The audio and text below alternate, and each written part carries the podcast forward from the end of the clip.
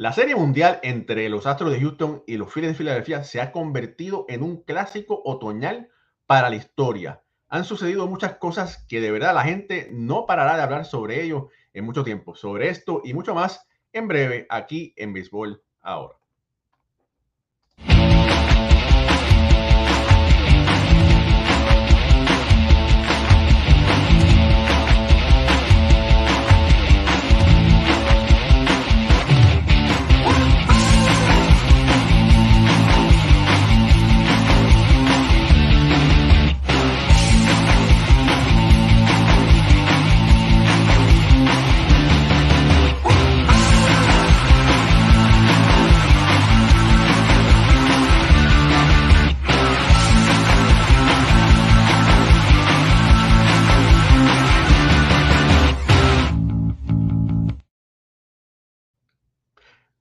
Buenas noches familia del béisbol, bienvenidos a otro programa más de béisbol entre amigos por aquí, por béisbol ahora. Mi nombre es Raúl Ramos y me acompañan como de costumbre Moisés Fabián, también aquí en el área de New Jersey, Pucho Barrios y Alfredo Ortiz directamente desde Puerto Rico.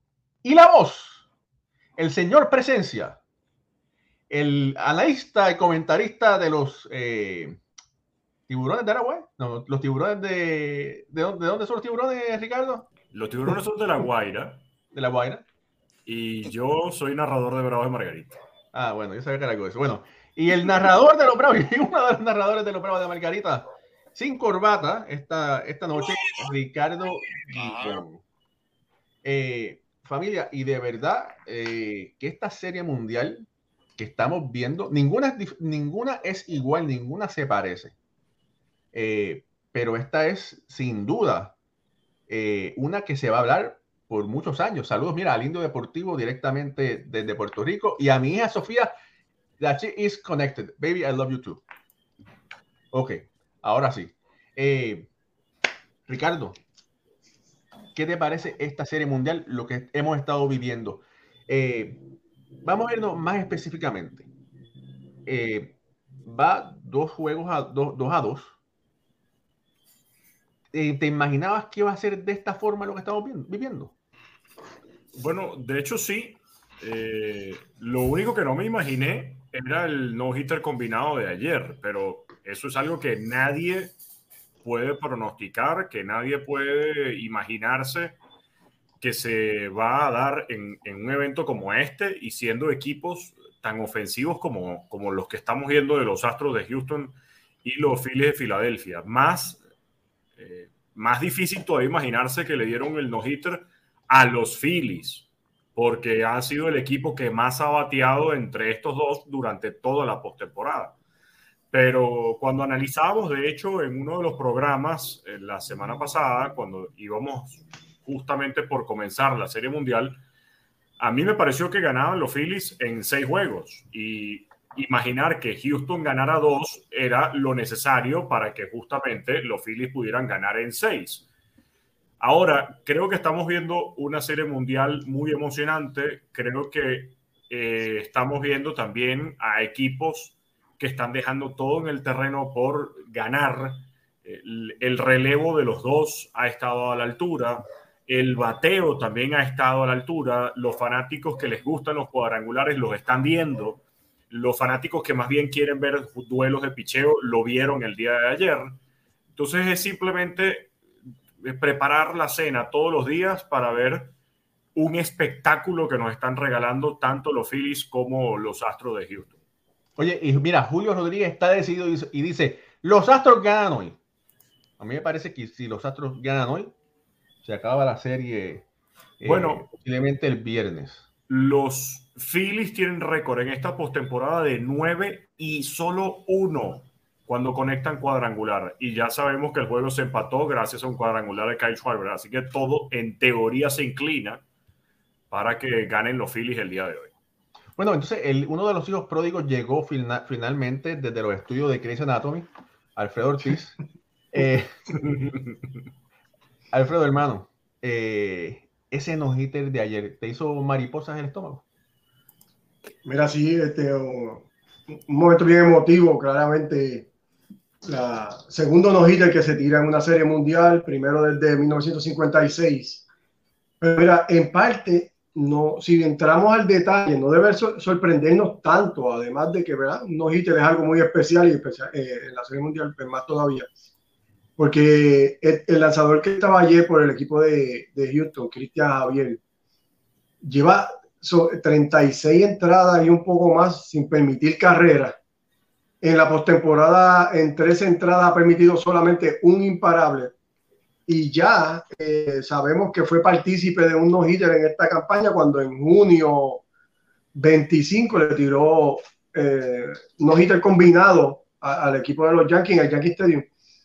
Así que si alguien lo iba a hacer en, en esta serie, iba a pasar eh, el brazo de, de, Javier, que es el lanzador más caliente que tiene, que tiene ahora mismo esta serie en combinado. Así que sí me sorprendió, ¿verdad? Porque la Serie Mundial, como decimos, la segunda vez que pasa en, toda su historia. Pero sí iba a pasar, era con, con este lanzador dominicano que, que, ha hecho un trabajo espectacular y estaba maravilloso en el día de ayer, colocando sus lanzamientos donde quiere y implementando ¿verdad? Su, su ritmo con los bateadores de los Phillies que, que sabemos que venían de, de, un juego bien caliente del día anterior. Oye, Pucho, tú como bateador, no sé si tú, si en tus años de, de pelotero estuviste eh, en algún juego, algún juego no-hitter o algo así, pero tú como bateador, eh, ¿qué tan grande es la presión para poder sacar un equipo hacia adelante cuando un lanzador de esa categoría lo está dominando? Raúl, es mucha. Eh, cuando tú estás en, cuando están tirándote un, un no el que tú estás, sabes, todo el equipo está claro y empiezan a subirse los, los, los, ánimos porque alguien quiere dar un hit, quieren romper eso. Eh, la presión, la presión sube, los ánimos se caldean en, en el, en el dogado porque todo el mundo quiere darlo. Y ahí entonces empieza a hacer malos swings, seleccionar malos picheos.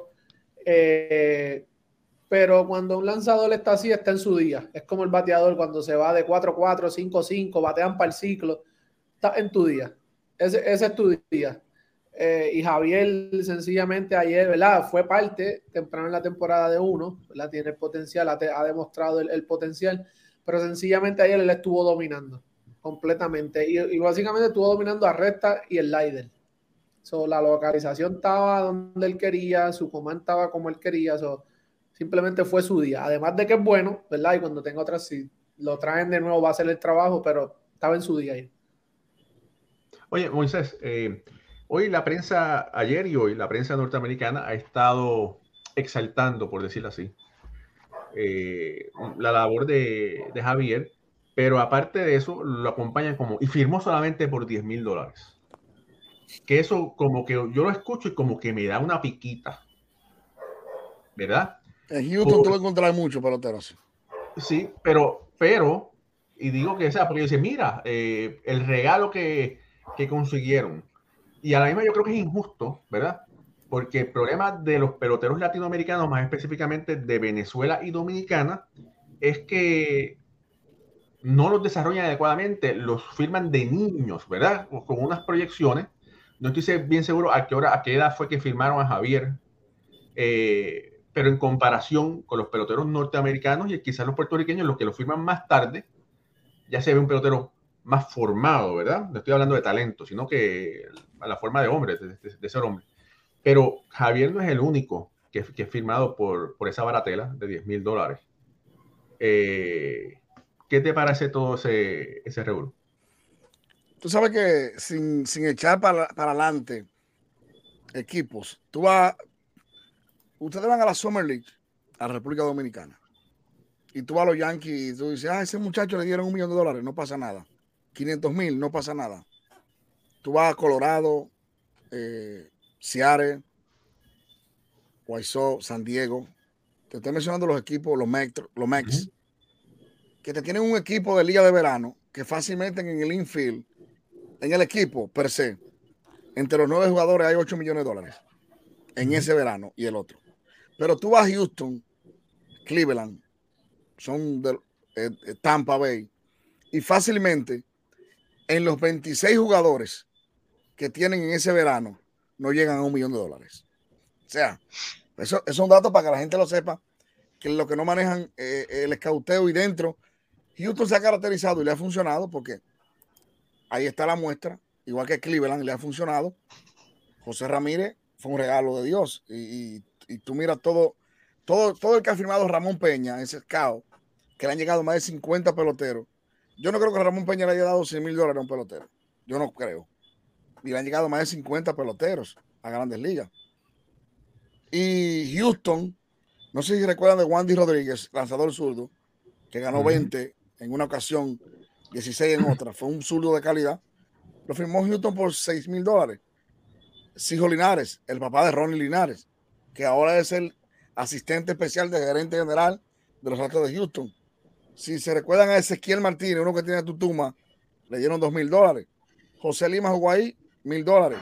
Que Oscar Hernández 20 mil dólares después de 280 estrellados.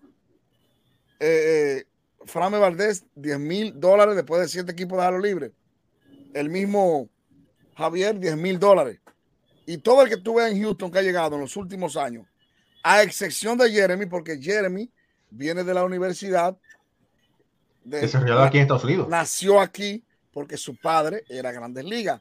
Y en el momento de nacer su padre, ciudadano ya norteamericano o residente, Jerónimo Peña, el chino, el hombre de cristal, se lesionaba mucho, pero era un tremendo pelotero. Fue diferente lo de él. Pero si me pongo a buscar, en, a, esculcar en la firma de Houston, de los dominicanos, eh, Houston no creo que en los últimos 15 años haya pasado de 100 mil dólares a una firma de un dominicano. Ellos tienen un, sistema muy bueno eh, a la sazón lo digo, porque ellos han tirado muchos peloteros a grandes ligas en los últimos años. En los últimos 15 años han tenido mucho, un gran planter. Jonathan Villar eh, fue un pelotero bien barato también, que, que fue franquicia de ellos. Entonces, a ellos les funciona. Yo quisiera que a los peloteros dominicanos, latinos, boricuas, venezolanos le dieran un millón desde que firman, porque eh, eh, haciendo un paréntesis, Jeremy Peña acaba de batear su cuarto cuadrangular de la postemporada. Pone el juego dos carreras por uno arriba Houston. Entonces, a veces la gente piensa que uno dice, wow, lo que pasa es que ahí se conjugan otras cosas. Eh, Pucho lo sabe que fue futbolista. Un muchacho ahora a los 16 años tiene dos millones de dólares en su bolsillo. Tú exigirle, entonces a veces cambia el sistema decirle a un muchacho de 16 años que se levante a la, eh, Ricardo a las 6 de la mañana a correr como antes, ya cuando tiene un Ferrari comprado, sin haber tirado una en Estados Unidos, de los Mameyes, del Cibao, de, los No no hay hambre. O sea, entonces, a veces dicen los equipos, me arriesgo a tanto. Claro, ahora con la DPL, la Dominican Proper League, la IPL, la International Proper League, los peloteros tienen una forma de mercadearse y, de, de, y, de venderse mejor. Ojalá que todos los peloteros jóvenes le den mucho dinero, porque eso garantiza un futuro. Ahora, hay una caterva, yo decía anoche, y lo vuelvo a repetir, hace cuatro años yo escribí un reportaje y lo grabé, el bono no hace el pelotero, donde yo, donde yo menciono casi 20 peloteros, Ricardo, Alfred, Pucho y, y Raúl. De esos 15 o 20 peloteros, bono grande, Solamente uno de ellos dio un rol en Grandes Ligas. Willy Modesto Peña, Willy Mo Peña, no sé si se recuerdan de él. Claro, con Boston y Cincinnati. Sí, firmó con los Metros. El primer, eh, oye, me tiene, tiene una historia que los Metros lo consiguieron, creo que por 100 mil dólares. Y porque el escado no le dio 10 mil dólares al Bucón, se devolvió el contrato. Y luego entonces, él llegó a firmar eh, por, por, un millón y pico, lo trajeron a Miami y firmó. O sea, los metros dejaron ir un pelotero millonario por 10 mil dólares a un bucón, que se usa mucho. Pero de todos esos peloteros yo mencioné, Ben Hart, Villalona, que le dio, cayó preso porque mató a uno allá en, en, en, la Romana. Si ustedes buscan eso, todos esos peloteros, ninguno llegaron, nada más llegó Willy y todos pasaron del millón de dólares. O sea, el bono no hace el pelotero, el bono no hace el jugador. Pedro Martínez firmó por menos de mil dólares. Luis Polonia por mil dólares, José Lima por mil dólares, David Ortiz por 15 mil. O sea, lo que han firmado caro últimamente, Vladimir es hijo de Vladi. Había que ofrecerle dinero obligatoriamente. Tati Junior fue un bono de 800 mil dólares. Había que ofrecerle dinero porque es de pelotero. Pero cuando vamos todos esos muchachos, todos tienen la misma historia. Bonos pequeños, sudaron aquello, eh, lo que tú dijiste anoche, la bola de mía, y lo lograron. Porque el bono no hace el jugador. Y qué bien por ellos. Esta, eh, ¿no sabes? ¿Esta es tuya, sí? Ah, es tuya, es tuya. Esta es mía, sí. eh, obvio. Eh, bueno, Ricardo. Eh, sí, de hecho yo quería comentarles algo sobre la firma justamente de Cristian Javier. Eh, José Altuve fue firmado por 15 mil dólares. Ese es otro ejemplo. Y lo que demuestra la firma de Javier y lo que demuestra la firma de José Altuve, que muchos medios en inglés lo que están queriendo es vender la idea de, ah, miren el milagro que conseguimos. No, lo que demuestra es lo injusto que es el sistema de firmas Exacto. para los peloteros internacionales, porque los equipos disponen de un monto y de ese monto no se pueden pasar para firmar a los peloteros internacionales. Y lo que pasa es que los equipos se quedan sin dinero por ofrecerle altos, eh, altos montos a otros peloteros y al final lo que tienen es que las migajas repartirlas a ver cómo terminan de cumplir con entonces con la cantidad o con el monto para las firmas internacionales. Eso es lo que demuestra la firma de José Altuve, Cristian Javier y muchos otros peloteros. La injusticia que hay con respecto a la firma de peloteros internacionales. Por esta razón es que se estaba buscando el draft internacional, entre otras de las grandes razones que hay para que se llegue a este sistema y que sea más justo para y por los peloteros llegar a grandes ligas. Bueno, fíjate, eh, aquí tengo una postal del Salón de la Fama de Mariano Rivera, ¿verdad? De la placa del Salón de la Fama. Eh, ¿Qué les parece si la sorteamos entre las personas que nos están mirando? Adiós, pero eso es un- regalo Sí. único. Un regalito, ¿verdad? Un, un- un- cariñito. Entonces se, se- se pone un sobre y se envía por correo, ¿verdad? Miren, por cierto, saben un detalle. Ustedes sabían que Mariano Rivera fue venezolano por una noche. ¿Cómo así? Pero explica eso. Explica, explica eso. Ah, ah, eh, oye, eso está interesante. Sepan, Eh, primicia. Espérate, Ricardo, ¿cómo así? Bueno, Mariano Rivera lanzó en Venezuela con los Tigres de Aragua. Mariano Rivera en ese momento, el Tigres de Aragua tenía una asociación, estaba aliada o tenía de partner a la Academia de los Yankees que estaba en Maracay en ese momento, en Venezuela, y cuando inscriben en el roster a Mariano Rivera, nadie sabía quién era ese pelotero, nadie tenía idea porque evidentemente Mariano no era el Mariano Rivera que conocemos hoy en día y que llegamos a conocer mucho tiempo después, a finales de los 90, con, con los Yankees. Y resulta que como nadie sabía, entonces lo inscribieron en el roster como venezolano para que no ocupara un, un cupo de importado. Resulta que Wow. lanzó un inning y al día siguiente dijeron, no, no, no, afuera, no puede lanzar más, es panameño, adiós. En mi país le llaman maña a eso, maña. Sí. Maña, fue para no trampa. una noche. Bueno, Está, eso, está, eso está bueno. tú sabes que eh, para acotar finalmente sobre la firma, que es un tema que me apasiona mucho a mí. Eh, Y las oportunidades también, Moisés. eh, Sí. cuando a mí me da, me da- a mí me da rabia cuando yo he bregado con muchos scouts y, y he presentado peloteros y me dicen lo que hay es esto para fulano. Claro. O sea, lo que hay, lo que dice Ricardo, lo que sobra. Porque ya tú le diste un millón de dólares a un chamaquito de 16 años que tiene que jugar dos veranos, un verano, tres ligas menores, etcétera, etcétera. Te encuentras un chamaco con 20 años que es un pitcher hecho, que está jugando en una liga campesina, que tú sabes que ese muchacho, hasta por batata, decimos nosotros, fiao, dao, te va a jugar pelota. Pero ese tipo con 20 años, con dos años en liga menores, se te mete a grandes ligas, es un regalo para la organización. Entonces, con el hambre de los peloteros en Venezuela, en República Dominicana, juegan mucho las organizaciones, sobre todo lo que, lo- los scouts. Los equipos dicen, bueno, ese muchacho está quedado, lo que hay para él son 7 mil dólares. José Ramírez, para poder firmar, jugó Liga Campesina de Baní, donde es Miguel Tejada y ese grupo pelotero. Una Liga Campesina donde salió Marco Mateo, Dolis, una serie de peloteros se enganchó a la policía y en la policía Ramón Peñabay lo busca. Y ven, por nada, que hace falta un segunda base, un sobre todo, de ahí brincó a clase A y de ahí el reto 100 millones de dólares. Un super pelotero por nada. Y los drafts, ¿dónde están? En Santo Domingo, dando vueltas en el malecón. Sí. Son, son, cosas que, bueno, es parte del béisbol latinoamericano. Vamos a ver si con un draft internacional eso se puede mejorar de alguna forma, aunque no sé, no sé ni qué. Eso es un negocio, mira. Pero, eh, pero el, un día podemos hacer un programa de eso, invitar a algunos scouts y algunos los que están a favor y en contra. Me gustaría un día que, que, hiciéramos un especial de eso. Pero el trabajo de los scouts también acá con el draft en Estados Unidos también lo vemos cuando muchas veces fallan porque eh, tenemos solamente algunos que son estos primeros picks se convierten. Eventualmente en estrellas. Eh, la mayoría de ellos se desaparecen a, después de varios años o son peloteros que no rinden lo que se esperaba de ellos. Muy poco eh, Carlos Correa, Mike Trout, Ken Griffey Jr., que, que, han logrado llenar los zapatos de, lo que se espera de ellos. La, mayoría de ellos son segundas, terceras rondas, que son los que tenemos ahora como, como peloteros elite en la grandes ligas.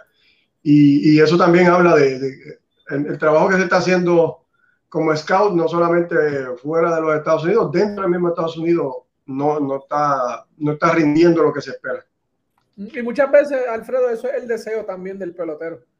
Eh, estos peloteros cuando, ¿verdad? Es, estas primeras rondas y esos bonos altos, las organizaciones tienden a, a ñoñarlos, como quien dice, porque tienen que, o sea, yo invertí dinero en ti, yo te di un millón, dos millones, tres millones, cinco millones, whatever el bono, ¿verdad? El caso de que cuál fuera el, el monto de, de dinero y te empujan, te abren espacio en las siguientes ligas porque tienen que tratar ¿verdad? a ver qué es lo que te funciona por, por si hay algo que te funciona si no están dando si no estás dando el grado en la liga que sea y uh -huh. te abren espacio dejan mucha gente fuera muchos peloteros dejan en libertad simplemente porque pues el espacio tiene que ser para ese pelotero que es lo que ellos están esperando tú busques el año que firmó Mazara y y Ronald Guzmán yo estuve trabajando ahí ese año 5 millones más Sara, Ronald Guzmán 3 millones, solamente Texas. Si buscamos ese año, de ese año a, a, quinto año hacia arriba, ¿cuántos peloteros le debutaron a ellos por la cara? Que firmaron por 15, 20 mil dólares. Ustedes se sorprenden. Uh -huh. ¿Qué te quiere decir? Cuando tú te haces cargo, cuando tú vas al terreno, los extraordinarios, Alfred, lo firma todo el mundo. Los drafts lo firma todo el mundo. El cago es un adivinador de talento futuro. El que cautea, que sigue ese muchacho, que dice, que, que, te da la espinita, me dice, ese señor me encanta. El brinco en las piernas, las manos, la soltura. Ese tipo se parece a fulano. Y yo lo quiero firmar. Y tú lo peleas con tu jefe de caos. Ese tipo se te mete entre años en Grandes Ligas porque tú le viste lo que tiene. Los drafts, todo el mundo es bueno firmarlo. Porque sí. los drafts ya los mercadean y todo el mundo sabe que va a ser el boom. Ya para el 2025 sabemos que hay tres muchachitos en Santo Domingo que la sacan por todos los lados. Y eso es lo que ha jodido el mercado mayormente. Ya no se está cauteando los muchachos en los campos. Como fueron, yo vi el reportaje de Altuve, lo he visto dos veces. Cómo Altuve jugaba en un play por allá. Se parece mucho a mucha historia de dominicano. Y cómo él pedía esa oportunidad, pero lo vieron jugando pelota. Uh -huh. No lo vieron de que practicando en una academia allí solamente, no lo vieron jugando pelota. El que firmó Altuve sabía que iba a firmar un tipo que iba a comer tierra en el terreno de juego. No, y tuvo que ser el jefe. Eh, yo puse un video en mi Instagram, vaya a mi Instagram, yo puse el, el, el video eh, él hablando en, en, un podcast sobre eso. El, le dan la, va el primer tryout, eh, Ricardo, no sé si has tenido la oportunidad de verlo, pero él va sí. el primer tryout, le lo dejan fuera y el papá le dice, yo creo que ma mañana viene el jefe, el director de Latinoamérica, ¿Qué? a él tú le vas a gustar. Bueno, quien, quien lo firmó fue el que fue, eh, que fue al, al Pedrique, correcto, y tuvo que mentir en la estatura para que lo viera cuando dice, ¿que mide cuánto? y entonces, bueno. Y mire el hombre que firmó. mire bueno, el hombre. Familia, va, vamos, a, vamos a sortear este postcard de, de Mariano Rivera del Hall of Fame. Voy a hacer una pregunta y el primero que haga conteste, ese se lo lleva, ¿verdad? Eh, si usted no vive en Estados Unidos, pero tiene un familiar en Estados Unidos, me da la dirección y yo con mucho gusto se la envío, ¿verdad? Estados Unidos o Puerto Rico. ¿Preparados? La pregunta. Bueno, ¿en qué año fue? ¿En qué año fue que se hizo oficial que en el béisbol los lanzadores tiran por arriba? ¿Facilita? Ya empezaron a googlear la gente, ¿eh? para que sepa. Ahora mismo dejaron de vernos. Eh, ahora mismo dejaron de vernos, salieron. En vez de salir a darle like y compartir a los grupos. Pero está bien. Facilita. Vamos a ver. Bueno, eh, hay, hay, esta serie de, de, Filadelfia y los Astros, ¿verdad? Están jugando su quinto juego. El primer juego a Dusty se les fue de las manos. Ese era un juego para que los Astros lo hubiesen ganado, ¿verdad? Y ahora, después, después de que el juego terminó, uno puede contar 50 errores, ¿verdad? Pero haber, haber dejado a Verlander tanto tiempo, eh, quizás fue, ¿verdad? Una de las razones claves por la cual eh, perdieron ese juego. Yo estoy contigo. Sí, eh, entiendo que la parte del, podemos hablarlo así como de seniority que tiene Verlander en, en, ese equipo, le costó porque pues Dosti se veía que él quería que él terminara la entrada, no quería sacarlo a mitad de entrada. Y entiendo yo que lo dejó todavía un bateador más de lo que debió haberlo dejado y perder esa ventaja de, de 5 a 0 eh, le dio el momentum al equipo de Filadelfia que lo llevó a esa primera victoria que sabemos que el bullpen de los Astros, que es una fortaleza grande de este equipo y ha lucido inmenso en la, en la temporada regular y en la postemporada también, tenía gran chance de, cerrar ese juego con una victoria para los Astros, pero sí el dejarlo eh, más tiempo de, lo que entendemos, al igual que hizo con en, el tercer juego donde McCullers se veía que no estaba en su mejor, en su mejor día, le conectaron libremente y también entiendo yo que lo dejó un poco más de lo que debía hacer ya, ya cuando tuve un lanzador como él que no, no estaba localizando bien su lanzamiento y le estaban conectando libremente.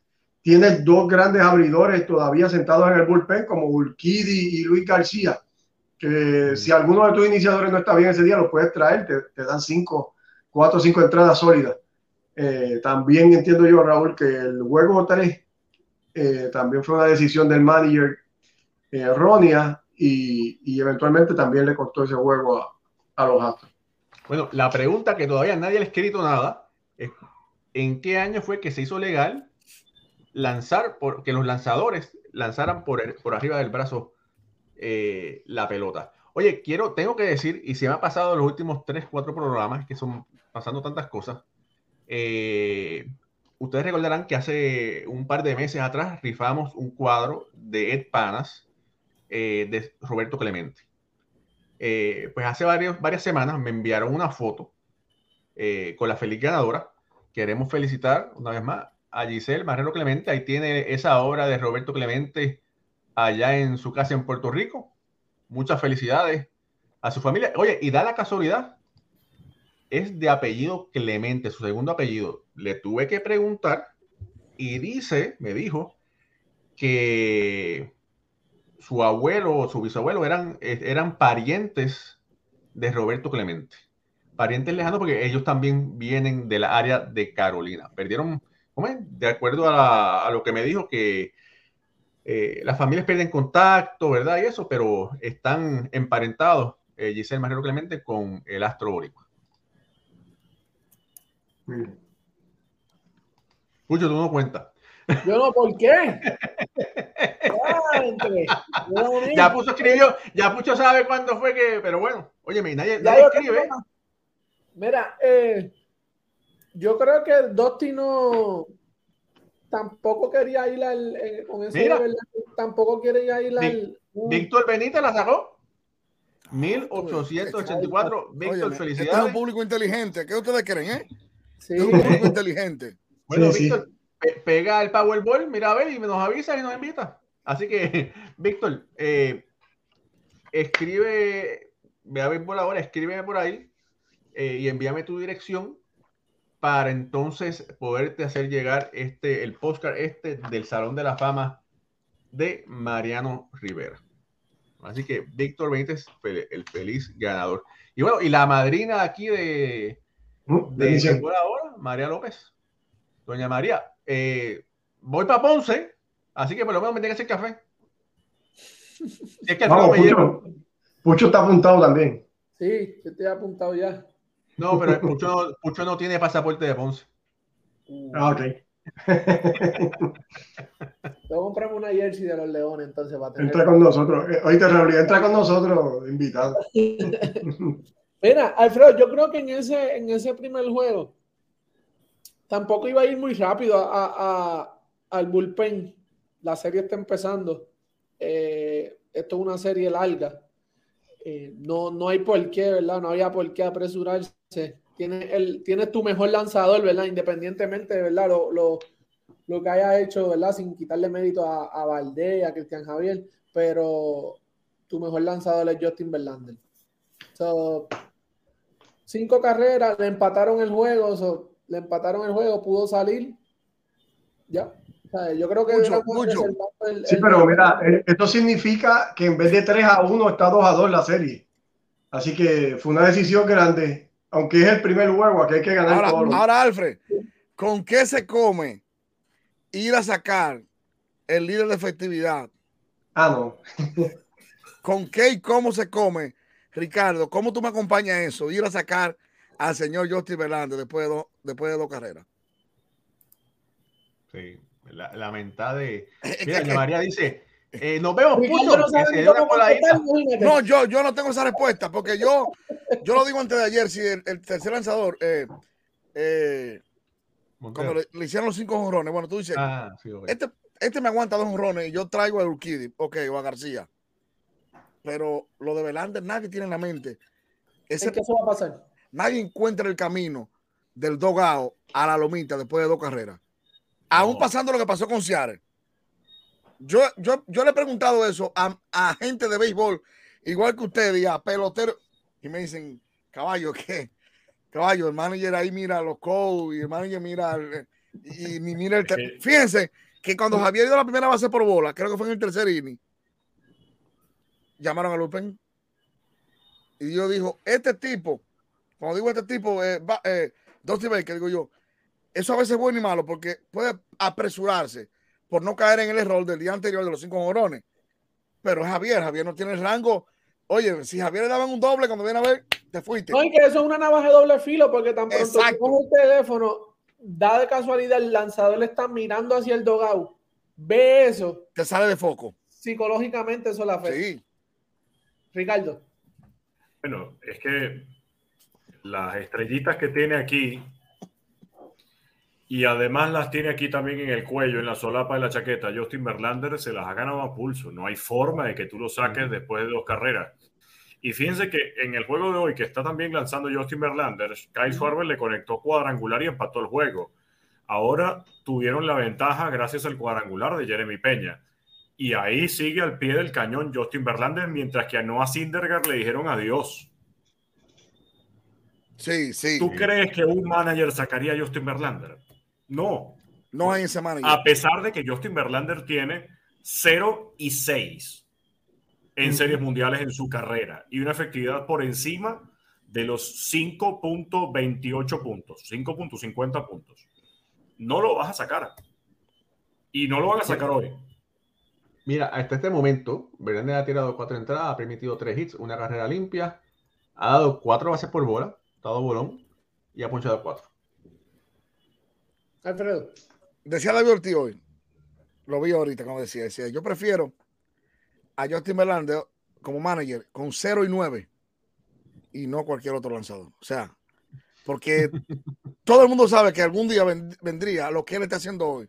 Cuando él en el, en el primer, en el primer bateador yo- y él siguió atacando con su recta, yo dije, está en su momento hoy porque no cambió su plan.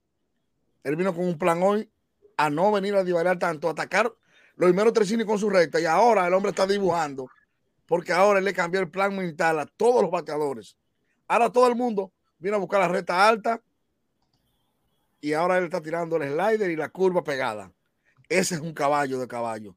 Independientemente de lo que está haciendo hoy, lo que dice Ricardo, general de cinco estrellas.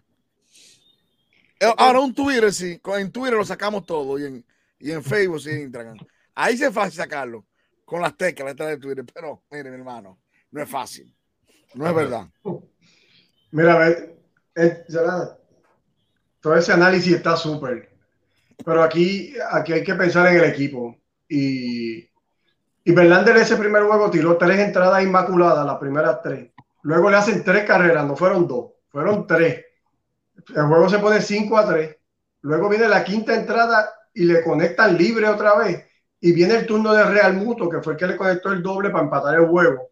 Que fue un doble, que anotaron dos más y se empató el juego a cinco. Ese bateador le estuvo de más. Para él ya se veía que no era el mismo lanzador de las primeras tres entradas. Ya tenía una cuarta entrada donde lo habían castigado e hizo más de 30 lanzamientos. Viene la quinta entrada y todavía lo siguen bateando libre. Y, y, y hay que analizar bien importante. El bullpen de los Astros ahora mismo está igual o mejor de lo que te pueda brindar Justin Verlander. No estamos hablando de toda la carrera de Justin Verlander, que se merece todas esas estrellas que tiene de general. Estamos hablando en el día de hoy, donde ese bullpen de los Astros está intocable. O sea, tú traes a Abreu a cejar esa quinta entrada, yo estoy seguro que no hay break, se acabó esa entrada. Y tú traes después a Montero y sigues trayendo brazo tras brazo elite. Y ese juego lo ganan los Astros si hubiera tomado esa decisión. No estoy culpando a Dosti porque yo digo que de 30 dirigentes, los 30 hubieran hecho exactamente lo que él hizo, dejar al caballo ahí. Pero si la decisión fue buena o no, no fue buena. Porque ya Verlander estaba demostrando que no tenía la misma efectividad que a principio del juego. Y tú tienes unos caballos en el bullpen que están esperando que tú los sueltes para, que, para darte out. Importante. Así que la decisión, pues, y le, le salió mal, porque entonces perdieron el juego, que es lo que tú ¿verdad? A la conclusión total de todo esto. Pero de que sí, de que Dosti hizo algo que lo hubiera hecho 30 dirigentes de Grandes Ligas, exactamente. Todo el mundo hubiera hecho lo mismo porque Verlander tiene un respeto en, e, en ese clubhouse eh, que no lo tiene nadie. Mira, quiero, quiero añadir una cosa, un dato interesante, eh, que no quiero que se me pase. Eh, los Astros, hasta este momento, están 3 y 0 en todos los juegos número 5 en las series mundiales que han jugado. Tiraste la sal ya, Raúl. yo, repetí anoche, yo repetí anoche 30 veces. yo, pensé que, yo lo había tirado primero cuando dije que los Phillies estaban con récord de 9 y 1 cuando conectaban cuadrangular. ya, ya sabemos qué es lo que pasó con la sala ahí. Se empató, se empató la pelea. Pero, no, pero son datos interesantes. es que sinceramente, hoy mucha gente le pregunta a uno, Moisés, ¿qué tú piensas? No yo, sé. Yo solo sinceramente, si Houston gana hoy, es, campeón mundial para mí, fácil. Pero porque los Phillies pueden venir de, un comeback 2-0 en Houston, pero eh, cuesta arriba ir a ganar 2 a Houston y ser campeones mundiales. Y usted sabe que si Houston gana hoy en el momentum, faltándole Framber, es muy difícil. Pelota nada escrito pero hay que ser serio. Ricardo, está loco. Y Javier, y Javier iría en un séptimo juego. Washington, lo hicieron los nacionales de Washington en el 2019. Y los Phillies en este año son mejor equipo que los nacionales de Washington de 2019. Lo único que un Fran de Valdés no estaba en esa serie. Ah, no, claro, por supuesto. Lo que eso es lo que le espera el sábado. Y no, estaba Brian Abreu, y no estaba Ryan Stanek, y no estaba el gente. Eso es la diferencia de ganarle a ese muchacho. Y a ese bullpen, como decía Alfred, quizá cualquier otro, cualquier otro lanzador que no se llame ese caballo, señores, el Neri salía en el quinto inning. Porque el plan de, de Dusty Baker es ese. El el quinto y sexto, que está tirado uno y dos tercios. Abreu, Montero y te fuiste por ahí. Por ahí María se va. Pero lamentablemente cuando toca, toca. Claro. Y hoy, y hoy, si sigue así, Verlander va a ir hasta donde, hasta, hasta donde dure. Oh. Eh, aquí no hay plan de que en la séptima, en la sexta, no. Aquí es Verlander hasta que la cosa cambie. Bueno, fíjate, yo ahí yo voy a diferir de ti. Yo creo que ellos van a estar bien pendientes, pase la quinta, sexta entrada solamente. Hay que ganarlo. Sí, papi, sí, hay que ganarlo, claro. Pero, pero, pero. Hay un desquite eh, personal. Hay un desquite personal, ¿verdad? Tiene que pasar de la quinta entrada, pero recuerda que estos, eh, las nuevas métricas dicen que hay que tener precaución cuando el pelotero va a ver al lanzador por la tercera vez. Sí. Pero ¿verdad? ahí es donde. Entonces, de acuerdo, perdóname, de ac- yo- me parece, ¿verdad? Siguiendo eso, de acuerdo a cómo él esté luciendo, ¿verdad? Eh, va a depender si lo va a dejar Claro. eh, más o menos, ¿verdad? Ahora, él va para, para la quinta entrada, Tiene que 67 lanzamientos ahora mismo.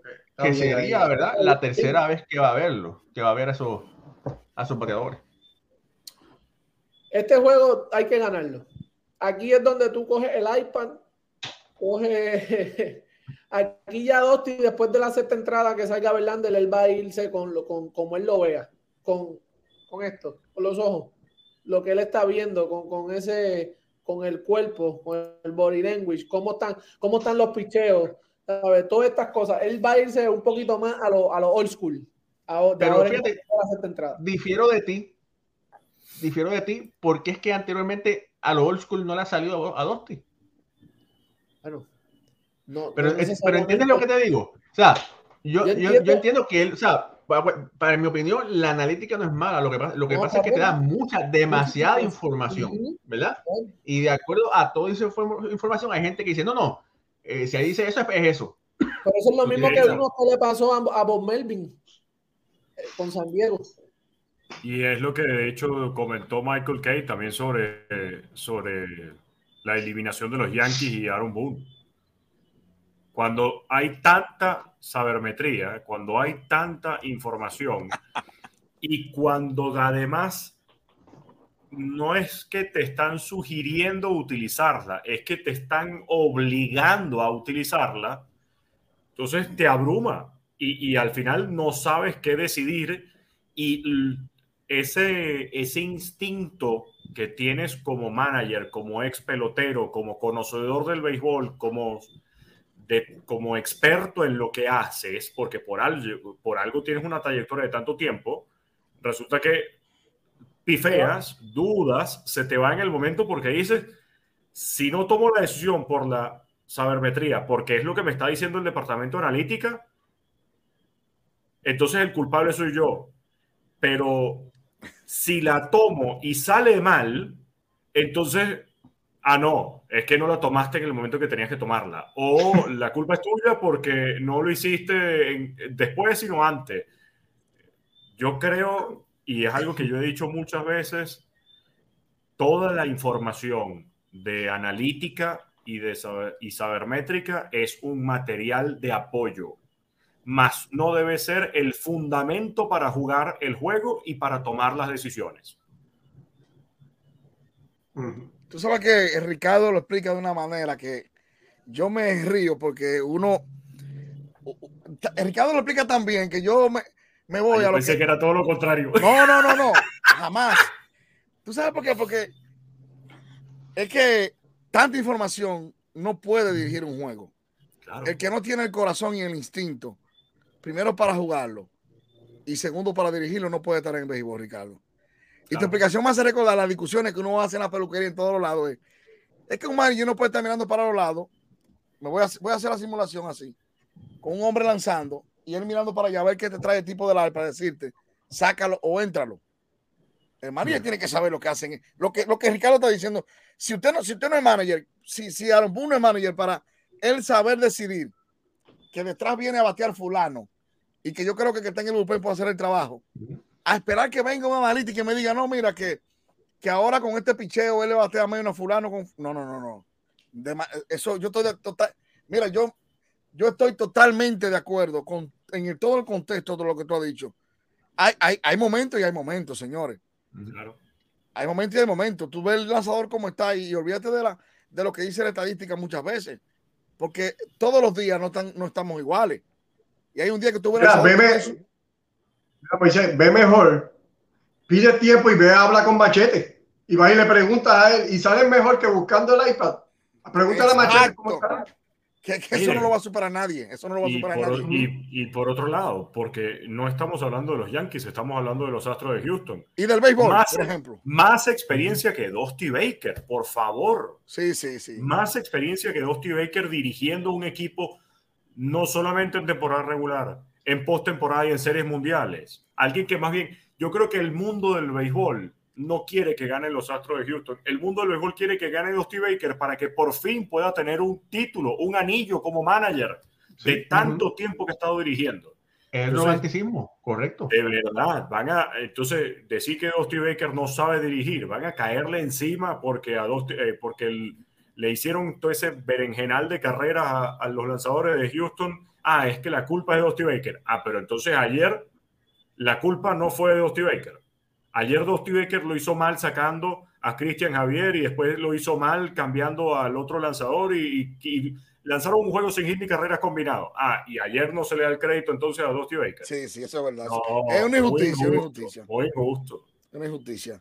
Mira, por aquí saludos a Marlon Eduardo Artiaga, que está de Venezuela siempre con nosotros, y también a Giovanni Rojas, directamente de La Habana, Cuba. Dice, Houston gana hoy. Y Giovanni es de Houston porque, oye, el equipo de Houston se ha convertido en el equipo de Cuba. Eso, como es sin duda. Oye, quiero traer eh, por aquí proyecto Cuidador, Cuidadores Puerto Rico. Muy buenas noches a los duros. Muchas gracias, hermano, por estar por ahí y decir presente.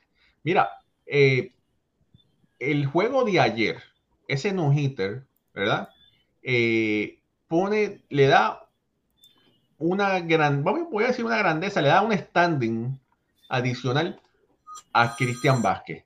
Cristian Vázquez, que es el segundo receptor del equipo de Houston, pero es un receptor que de muy buenos resultados es agente libre.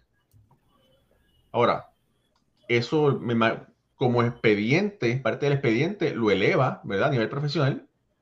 Eh, no sé si eso lo ayuda económicamente eh, para un equipo, ¿verdad? Pero se ve bien un resumen, ¿verdad? Que cachó un, eh, el segundo no-hitter eh, en la historia del, de la Serie Mundial.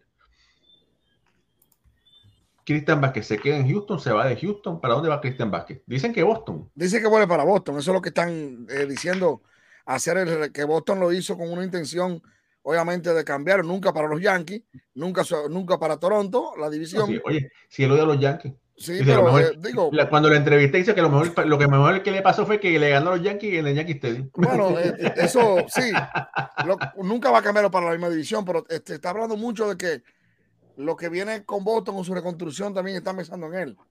en, que él es un tipo que, que, puede hacer un buen trabajo con unos lanzadores por ahí que vienen que de Boston. Ese tipo cae bien en cualquier equipo que quiera ganar. Porque aquí hemos repetido en varias ocasiones: ¿cuál equipo es campeón con un catcher malo? Tú te pones a pensar y tú dices, bueno, voto eh, con fulano así un día, pero no hay. Entonces ese tipo, yo no sé qué los medios están pensando que no están hablando con él ya de ahora, que para que, para que sea su, un, receptor que ayude, que soporte al novato. Porque ese novato que va a subir los Mex ahí, Álvarez, necesita un Cristian Vázquez ahí. Que la gente lo sepa. Bueno, no es malo defensivamente, lo que pasa es que estaban esperando más de lo que él puede producir. Me quedé un bateador de 2.49 que no juega más de 110 partidos, ¿verdad? Pero yo esperaba que jugara 130, 140 juegos, imposible, y que batiera 280. No lo, nunca lo ha hecho. ¿Por qué lo va a volver a hacer? ¿O por qué lo va a hacer? No tiene sentido. Y ahora, y cuidado, aunque está en el caso de los Mets, ¿verdad? Nos estamos desviando un poquito, pero en el caso de los Mets, Magan firmó un contrato de casi 40 millones de dólares. Y Nido, quien lo reemplazó gran parte de la temporada, estuvo entre los finalistas del guante de oro. Eh, así que tienes, ¿qué vas a hacer? ¿Vas a cambiar a McCann? Si, si, Francisco Álvarez demuestra que tiene potencial de grandes ligas en el, en el campamento primaveral, ¿vas a tratar de salir de quién? ¿De ah. un McCann? ¿De un nido? Raúl, hay un momento, yo creo que puede darse mucho. Cuando tú tienes piche tan caballo, como Digrón, como y, y Tan Walker, tú tienes que ver qué química hacen esa gente en, los entrenamientos. Porque tú puedes pensar en los 25 honrones o 20 de él. 20 honrones puede hacerle más daño Gary Sánchez. Gary Sánchez. Por eso digo todo. Bueno, de hecho, el propio Max Scherzer habló maravillas de Francisco Álvarez cuando estuvo haciendo su rehabilitación en la filial AAA de los Mets. Y si tiene que escoger Max Scherzer, que es el caballo en estos momentos de los Mets, escogería él a Francisco Álvarez por encima de probablemente de un Tomás Nido o de un McCann. Pues está bendecido. Ahora, justamente lo que acaban de comentar sobre que Cristian Vázquez no iba a ser cambiado para los azulejos y tampoco iba a ser cambiado por un equipo de la división. Tomen en cuenta lo que dijo Andy Martino el día de hoy sobre, al parecer, ese pacto entre caballeros, entre comillas, donde Steve Cohen eh, habló con, el, con Brian Cashman y habló con Randy Levine, presidente de los Yankees, sobre que los Mets no iban a ofertar por Aaron Judge en el, en el mercado de agencia libre para que no compitamos uno contra el otro. Eso se llama colisión y eso está penado en el CBA, eso está prohibido entre los equipos. Si por alguna razón, no quiero decir que esto pasó, pero también puede, se me ocurre, y siendo un poco eh, abogado del diablo, que a lo mejor los Astros de Houston y los Medias Rojas de Boston dijeron, epa, yo te voy a entregar a Cristian Vázquez y después me lo das de regreso porque es que yo no quiero que vaya para Nueva York o yo no quiero que vaya para Tampa, porque eso me perjudica a mí, Medias Rojas de Boston.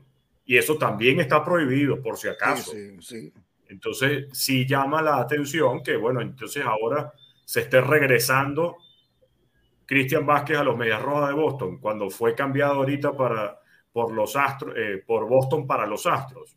Porque no es lo mismo, por ejemplo, si vamos a hablar del cambio de Harold Chapman de los Yankees a los Cachorros, donde los Yankees obtuvieron a Gleyber Torres y después se regresó.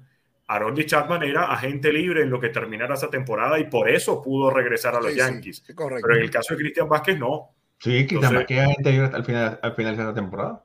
Claro, pero vean. Ah, entonces, bueno, igual, pero lo estoy haciendo contra rivales de la misma liga y en la misma división. No cambiar de liga. Claro. Claro. Eh, por ahí, ¿qué está pasando? Ahí, eh, Bryce Harper metió un doble. Está en segunda base con dos Un, un largo y, y, el right field jugó fútbol con la pelota. Le dieron doble, pero. Hizo un polonil. Eh, si la corta bien, creo que no, no se iba para la segunda. Eh, Harper y, y bateando castellano, cero bolas sin extraño. Por cierto, me parece que Bon Jovi está en el estadio detrás de home, así como ya, bueno, por supuesto está Kate Upton, esposa de Justin Verlander, Miles Taylor, Miles Taylor, actor de Top Gun Maverick y de Whiplash, estuvo en el estadio vistiendo la camiseta de los Phillies. Eh, Bruce, Springsteen. Bruce Springsteen, exacto. Estuvo también. Pero me parece que Bon Jovi está detrás del estadio. Es posible porque, bueno, eh, Bon Jovi vive aquí en New Jersey. Eh, eh, quiero decirle a todos que voy a estar en Puerto Rico la semana próxima, la semana que viene, voy a estar en el juego del día 10 de noviembre en el Paquito Montaner y el, el sábado. El día 10, después del juego, voy a estar en el negocio que se llama Hot Run, allí mismo en Ponce, en el post game. Así que los invito a todos que si quieren, eh, que están en Puerto Rico, en Ponce, que pasen por allá, me pueden escribir y nos podemos ver en el parque, nos podemos ver en Hot Run después del, del post game y ahí vamos se va a hacer un show eh, que va a estar haciendo eh, eh, parte del, equipo de Ponce y bueno, nada, estaremos para allá disfrutando y cubriendo la liga invernal. Comenzando, quería también dar otro anuncio, comenzando la semana próxima, el horario del show va a cambiar, cambia la hora aquí en Estados Unidos. Y entonces, como hicimos el año pasado, el programa entonces saliera a las ocho y media hora del este de los Estados Unidos, nueve y media hora de, Puerto Rico y de Venezuela. Eh, y así no sería tan tarde como si fuera entonces a las 9 de la noche hora de New Jersey y entonces 10 de la noche hora de Puerto Rico eh, y Dominicana. Oh, increíble. Aquí que, entrada Justin Verlander tirando 98 millas. Pues ese hombre puede tirar hasta en la octava y sigue tirando 97 o 98. Como el vino. yo, yo creo que yo creo que esta es la última entrada. Si está vaciando el tanque ahora, tirando 98, 97, yo creo que puede ser la última. Ah, ah, sí, esta yo creo que debe ser la última entrada de él. Vamos a ver lo que hace Dosti, pero está dejando el brazo en esta. Ya Héctor Neri está hace rato en el fogón. Está dejando el brazo en esta, pues debe ser la última entrada para Yo creo que ahora, si saque este obviamente, o no sacándolo, va con el plan Dosti Baker de Neris, Brian Montero Sí, yo lo llamé y se lo dije. este, Moisés. Ah, ok. pero Ah. sabía- Wow, sabía yo que era eso. Bueno, eh, oiga, eh, también, también eh, comenzando la semana próxima, vamos a estar eh, hablando lo, lo más interesante de las ligas de Dominicana, Puerto Rico y Venezuela, aparte de lo que esté sucediendo en el béisbol de la Grandes Ligas. Tenemos el privilegio de tener a Ricardo Vivón directamente de Venezuela, Moisés con sus contactos y su seguimiento de la Lidón, y bueno, tenemos a, a Pucho, Alfredo y un servidor que seguimos la Liga de Puerto Rico, así que vamos a estar bien pendientes de las cosas, lo mejor que está sucediendo en el béisbol caribeño, al igual de la, del mercado de cambios y lo que esté sucediendo en el béisbol de las grandes ligas. Vienen firmas a partir del lunes de una vez ya. No, eh, son que son 10 días. 10 días, pero ya. bueno, perdóname, los las equipos, no. Los es equipos sí, que pueden, eh, pueden trabajar con sus propios jugadores, Sí, con el pero no pueden salir a buscar, eh, a buscar otro. Dice Marlon Eduardo, dice que el equipo de San Luis necesita, está buscando un catcher, que ahí es donde puede enviar a James McCann. ya, ya, ya Marlon se puso la, la gorra de gerente general de los Mets. Eh, Los Mets tienen muchos temas pendientes. Sí, No no, solamente ese. ¿eh? Salió, Sí. salió por ahí que la, la prioridad es Nimo y Díaz. Brandon Nimo Debe y ser. Sugar. debe ser Díaz y después Nimo. Exacto. Ah, Yo y pensé otra lo- cosa, estoy, de, estoy de acuerdo ahí contigo. Salió, la de la entrada. y otra cosa. Al jardín izquierdo. Y terminó la entrada. Después de Ujú. cuántos picheos? Nueve picheos le hizo.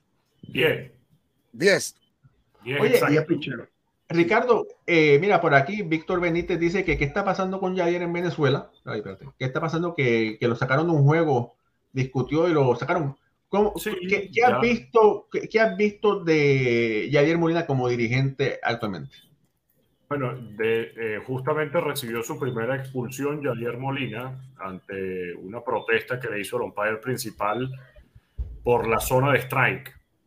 Eh, el equipo del Magallanes en estos momentos está con, con un récord de 5 y 5 jugando para 500 a dos juegos y medio de Tiburones de la Guaira que está en el primer lugar.